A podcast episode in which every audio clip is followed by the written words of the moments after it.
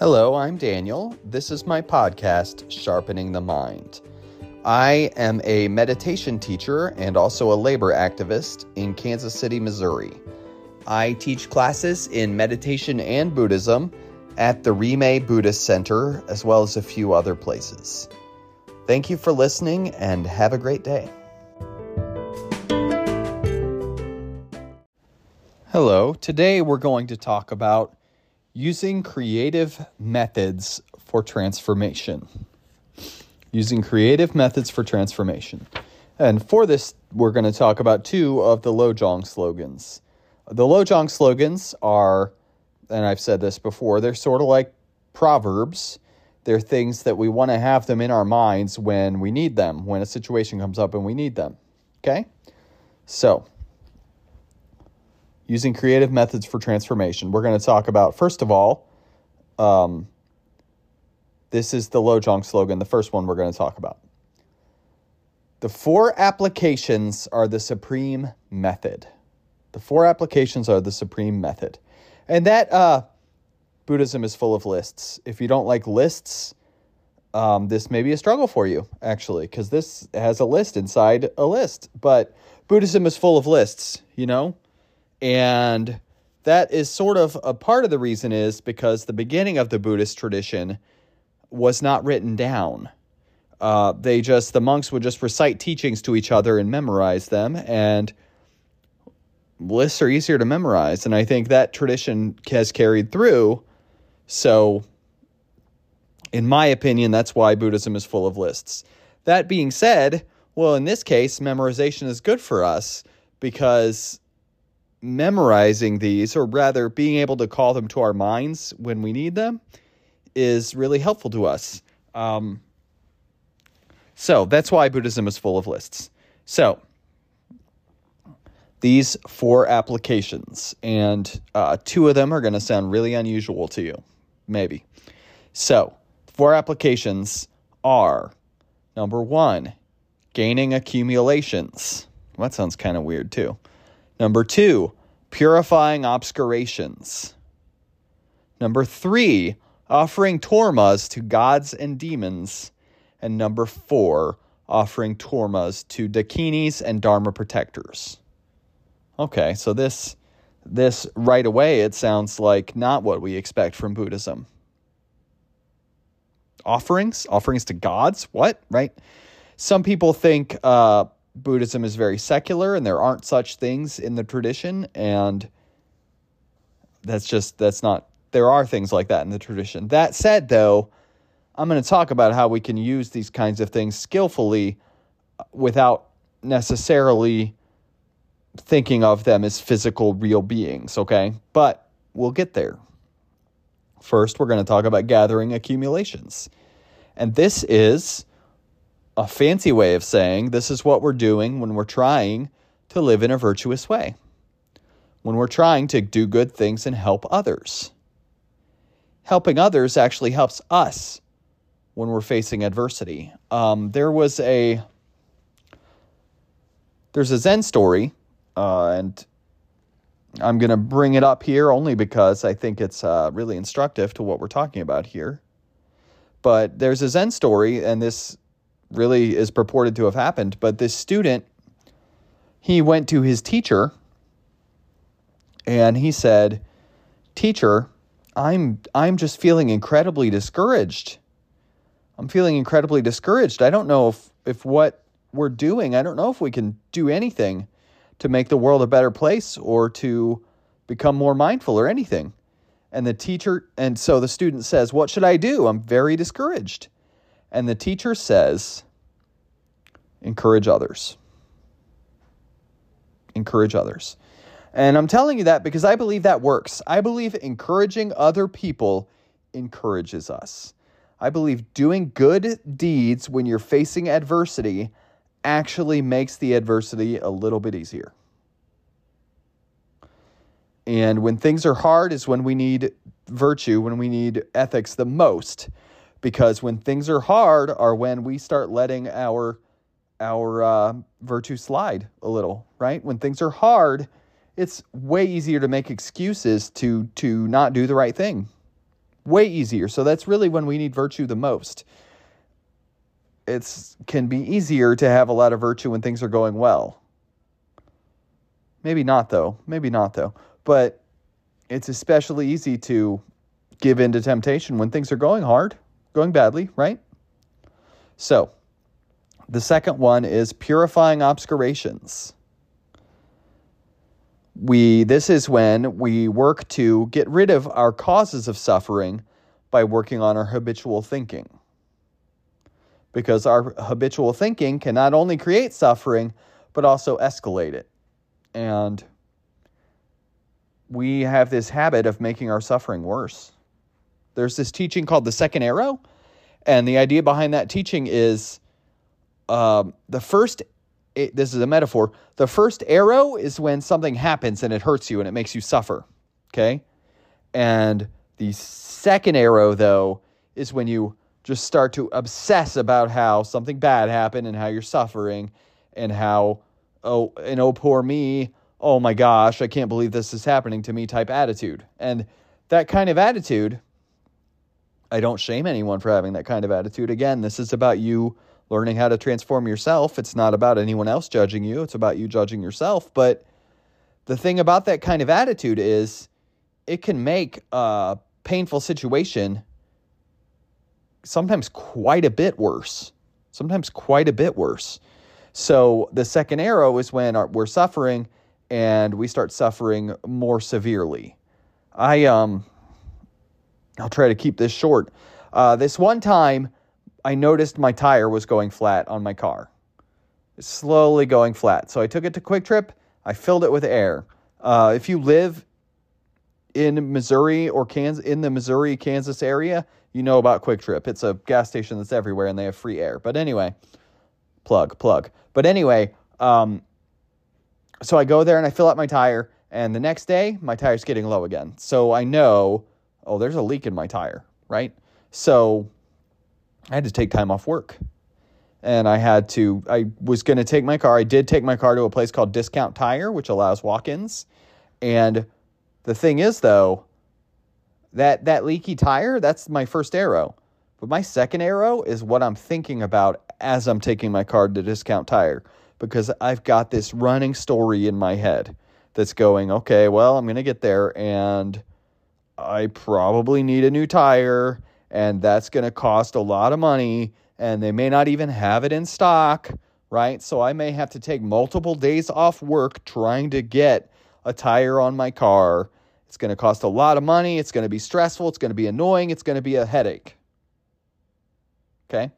That's my second arrow. I'm just obsessing. I'm just making myself really unhappy based on what could happen. Okay? And I get there. I get there and they just patch up the tire. It takes about ten minutes and I'm on my way, and they did not charge me because I bought my tires there. That's great, right? So that second arrow for me was letting myself get carried away with telling stories, telling negative stories. That's that's what that is. So how, though, I want to share with you a list of how we can purify our obscurations. A list, you see? A list within a list.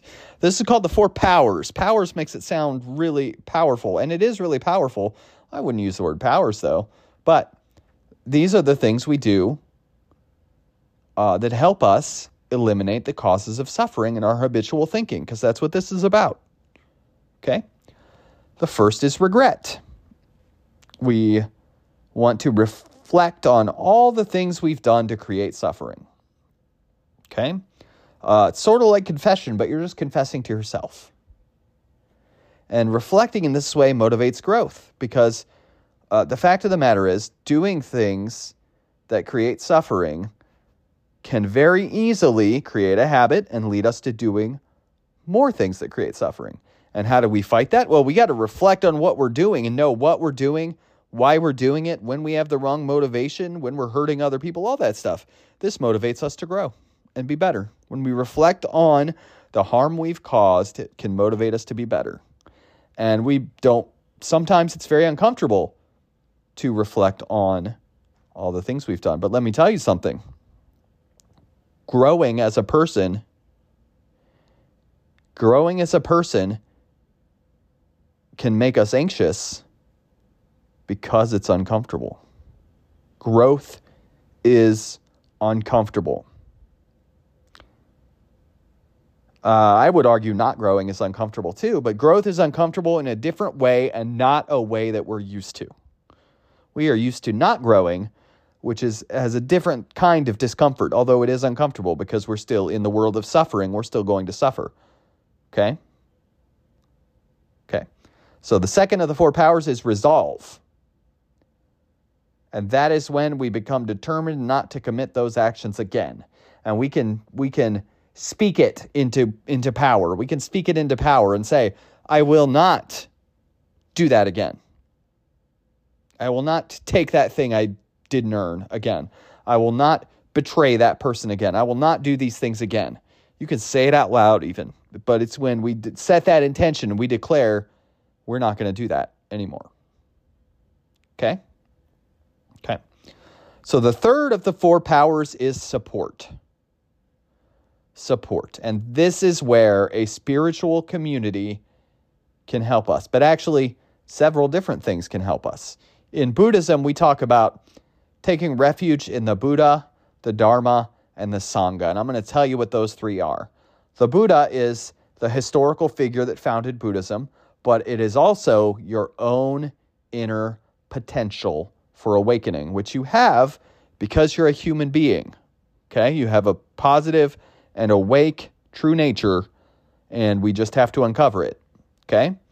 And the Dharma is those teachings and methods that help us transform our suffering, transform our minds, okay? So including these mind training teachings we're talking about right now, and including silent meditation practice, and including Tonglen practice. All these things are parts of the Dharma. And it also does include like studying, so reading sutras, reading sacred texts. Those are included in the Dharma as well, and those do help us. Not only uh, because if we read a story about a great, great master, for example, that inspires us, that can be aspirational. And but also, like a lot of the things we struggle with, some of these ancient texts have similar things in them. It can be a surprise sometimes when you find something in an ancient text that sort of matches the struggle you're having. That can be a surprise. And then the last is the Sangha, which I really want to tell you is a great and wonderful thing. That is the community, that is um, other people who are engaged in the same efforts at growth that we are. That's how I want to define it. So I have a Sangha. I go to the Rime Buddhist Center in Kansas City, Missouri, and I really recommend it. If you're anywhere nearby, start showing up. Uh, I go to a lot of Wednesday night meditation and the Sunday service, but there are meditations and events all the time, it seems like, there. And it is a great community to be involved in. But more than that, wherever you are, I believe you can find some. The point is to be out there spending time with people that have the same kind of goals for growth that you do, because we can take on the habits of the people we spend a lot of time with. And so we can choose if we want to spend time with people that are trying to grow or people that are not, right? I used to spend a lot of time with a guy. I used to have a friend who I spent a lot of time with who like made fun of people and put people down all the time. And that was not good for me. That's not the kind of friend I want. So I don't see that person anymore. And we can reflect on those kinds of relationships that we have, because you can't change the people around you, but you can change the people around you. You know what I mean? So I really like that saying. You can't change the people around you because you can't make people change, but you can change the people around you by deciding who to be around. Okay? So finally, the fourth power is remedy. And these are the antidotes that we use to transform our minds. So practices like Tonglen or silent meditation or chanting, anything we do that's designed to help us transform our minds, is the remedy. And so all of these teachings, these mind training teachings we're talking about right this moment, these are the remedy. These are the remedy. Okay? They fall under the category of dharma and also under the category of remedy, because the point of all this is to take us somewhere and help us grow. That is the point. This is goal-oriented. So um, I'm going to give a very brief, uh, very, very short guided meditation practice from the book The Power of Mind by Khenpo Lodrö Tayé. And I want you to just take a moment. This is called a formal purification practice, okay? Take a moment. And I'm going to read from the book now, and I quote, "Start by sitting down and settling the mind.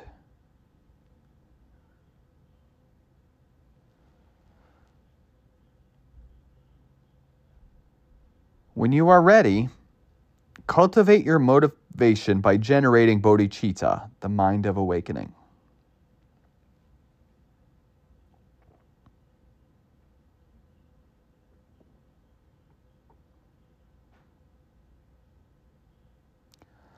Then, develop the intention to purify the causes of your hardship.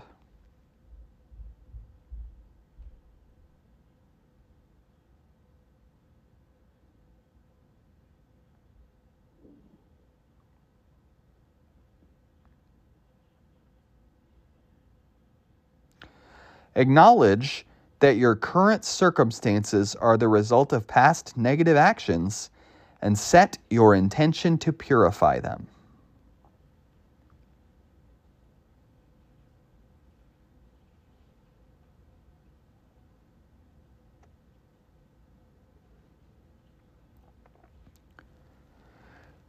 Generate the power of the support, of regret, and of resolve, and then meditate on relative or absolute bodhicitta as the power of the remedy.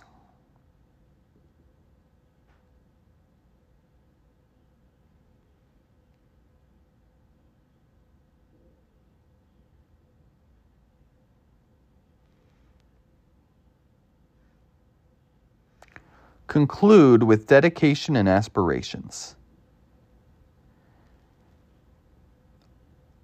You can do this by just declaring, "Dedicate the merit of your practice to all living beings, then dedicate it specifically to purify the causes of your hardship.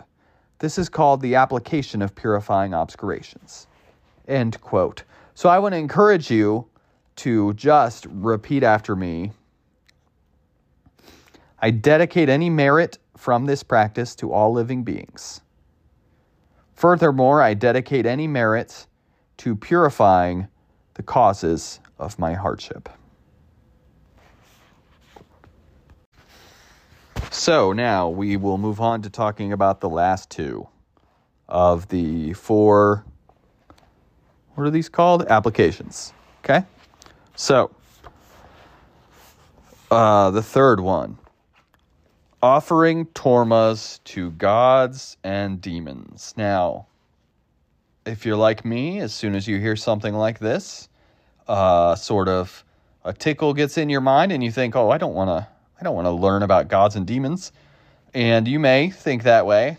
I definitely, really strongly felt that way when I first started practicing Buddhism, and I have a softer view now. But we're going to talk about it. Tormas. What are they? These are offerings, like for food offerings. For example, you go to your shrine and you put a piece of fruit in front of it, something like that. The traditional teaching is that these beings are real, and offering things to them helps keep them out of your way, keep them from bothering you when you're trying to grow and transform yourself, right? So, are they literally real? I don't know. I, in my practice, I offer incense. And what that does for me is it helps me to get my mind into a meditative state. But it did feel really silly for a while. But I do. I offer incense. Okay? And then the last one is offering to dakinis and dharma protectors. Offering tormas to dakinis and dharma protectors. So, These are uh, considered like spiritual beings that want to be helpful to us. Okay, that's what that's what they are. I'm not going to go into incredible detail on what the difference is or what they're like, but if we make offerings, I believe, to these beings that we aspire to be like, because these are awakened beings, it's a form of intention setting and can also make us feel connected to them. Even if we take them as metaphorical, we can still feel connected to them, and that can sort of supercharge our practice. It can supercharge our practice. So if we make offerings to uh, the Bodhisattva Chenrizi or the Bodhisattva Green Tara, we can choose to believe these beings ex- literally exist in some realm, but we don't need to for this to be useful. This can charge our practice because it connects us, makes us feel a connection to something greater than us that we're aspiring to be more like. Okay? Okay. So those were the four applications. I'm going to talk about the next slogan now, and it'll be a little bit shorter than that first one. And it is this. Immediately join whatever you encounter to the training. And I think I think we know that. I think we've talked about how that is the whole point of these teachings. The whole point of these Lojong slogans is when I need to reflect on this slogan, it comes to my mind. That's the whole point. Not the whole point, but that's a big purpose of them being so short, and a lot of them are easy to remember, like this one. We tend to forget to practice when big things are happening. We get, especially big bad things, we get so caught up in things that we forget to join everything in our experience with love, compassion, and wisdom. Unexpected circumstances really get in our way. I can tell you when COVID uh, happened, started, when, you know, when there was a lot of uncertainty and places were getting locked down and everybody was talking about how scary COVID was and the vaccine was n- vaccines were not on our radar at all because it was still new and nobody was talking about things going to normal ever again, and I felt isolated. I noticed I had stopped meditating because because I wasn't going to work. My routine was broken. Because my routine was broken, I was not meditating at all anymore. And that is how we are when big things happen. That is how we are. We we put down these teachings exactly, exactly when we need them the most. Exactly when. So Khenpo Lodrö Tayé, he says, and I quote, "To train with this point, focus on the stuff that pops out out of nowhere, like when you are elbowed while walking down a busy street or when someone gives you news you don't like. Because it's unexpected, you react without thinking.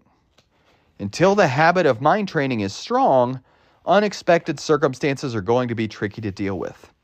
We have such a long-standing tendency to react with disturbing emotions and negative actions. So every morning, set the intention to immediately join whatever you encounter to mind training and check it throughout the day. When necessary, reset your commitment. Visualize yourself reacting to surprising circumstances with mind training. If something happens and you forget to practice, imagine yourself back in that situation. But this time, see yourself remembering to apply the mind training. Train continuously in this way, and over time, a good habit will form. It will become easier and easier to practice when unexpected things happen, but you must train over and over again. Just keep going." So, what we learn here, end quote, what we learn here is that opportunities for practicing, there's no limit to opportunities for practicing mind training. Because we can practice when we're meditating on the cushion. We can practice when we're out in the world. What it comes down to, what it's all about is this. We want to be able to, in every situation, consider all living beings. If we're seeing conditions for ourselves and others that are painful, we want to work to generate compassion. And if we see conditions for ourselves and others that are joyful, We want to generate loving kindness. And in this way, we're learning to shift our focus from ourselves to others, from ourselves to others, because focusing on others, uh, ironically, brings us happiness. It does. And focusing on ourselves all the time doesn't bring us happiness, because we can't get everything we want. We can't. So we want to study as many mind training methods, methods of working with the mind as we can. And we want to study and contemplate teachings like these so that we remember them. And so we remember them clearly, and so that we can have faith in them. We can know that they have value and benefit by remembering them clearly. Once they start working out for us, we can have a lot of faith in them. And that can that can basically defeat it when we are uh, trying to make excuses, trying to justify not training our minds, trying to justify not showing compassion. That that faith in the teachings really helps us.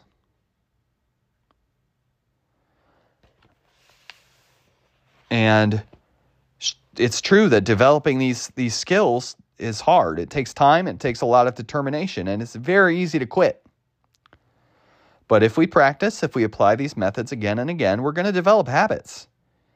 And this reinforces the antidotes to our suffering. And it helps us sort of appreciate the teachings more. So, I'm going to now uh, read to you this passage on just reflecting on creative methods. Reflecting on creative methods, okay? So this is from, again, The Power of Mind by Khenpo Lodrö Tayé. He says, and I quote, "When facing adversity, remember that everything you experience is a result produced from its specific cause, and that everything you do is a cause which will produce a future result. Therefore, actively participate in the causes of happiness by engaging in positive, loving, and compassionate actions. Go out and commit random acts of kindness. Give your time, energy, or resources to people that need help or to organizations that help others. Purposefully compliment people you encounter in all walks of life and look for opportunities to practice kindness. Acknowledge that the causes for all unwanted circumstances are negative thoughts and actions. Then counteract those habitual imprints by engaging in purification practice following the steps provided in this chapter. If you have teachings and understanding of the last two applications, you may add them to your activities as well. Otherwise, it is sufficient to focus on just the first two applications." So,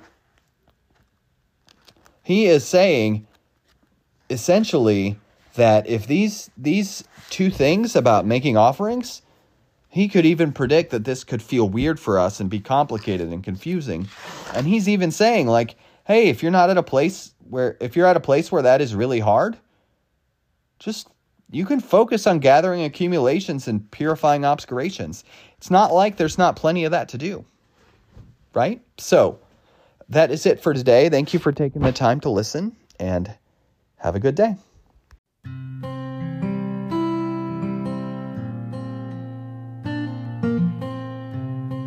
Thank you for listening, and have a good day.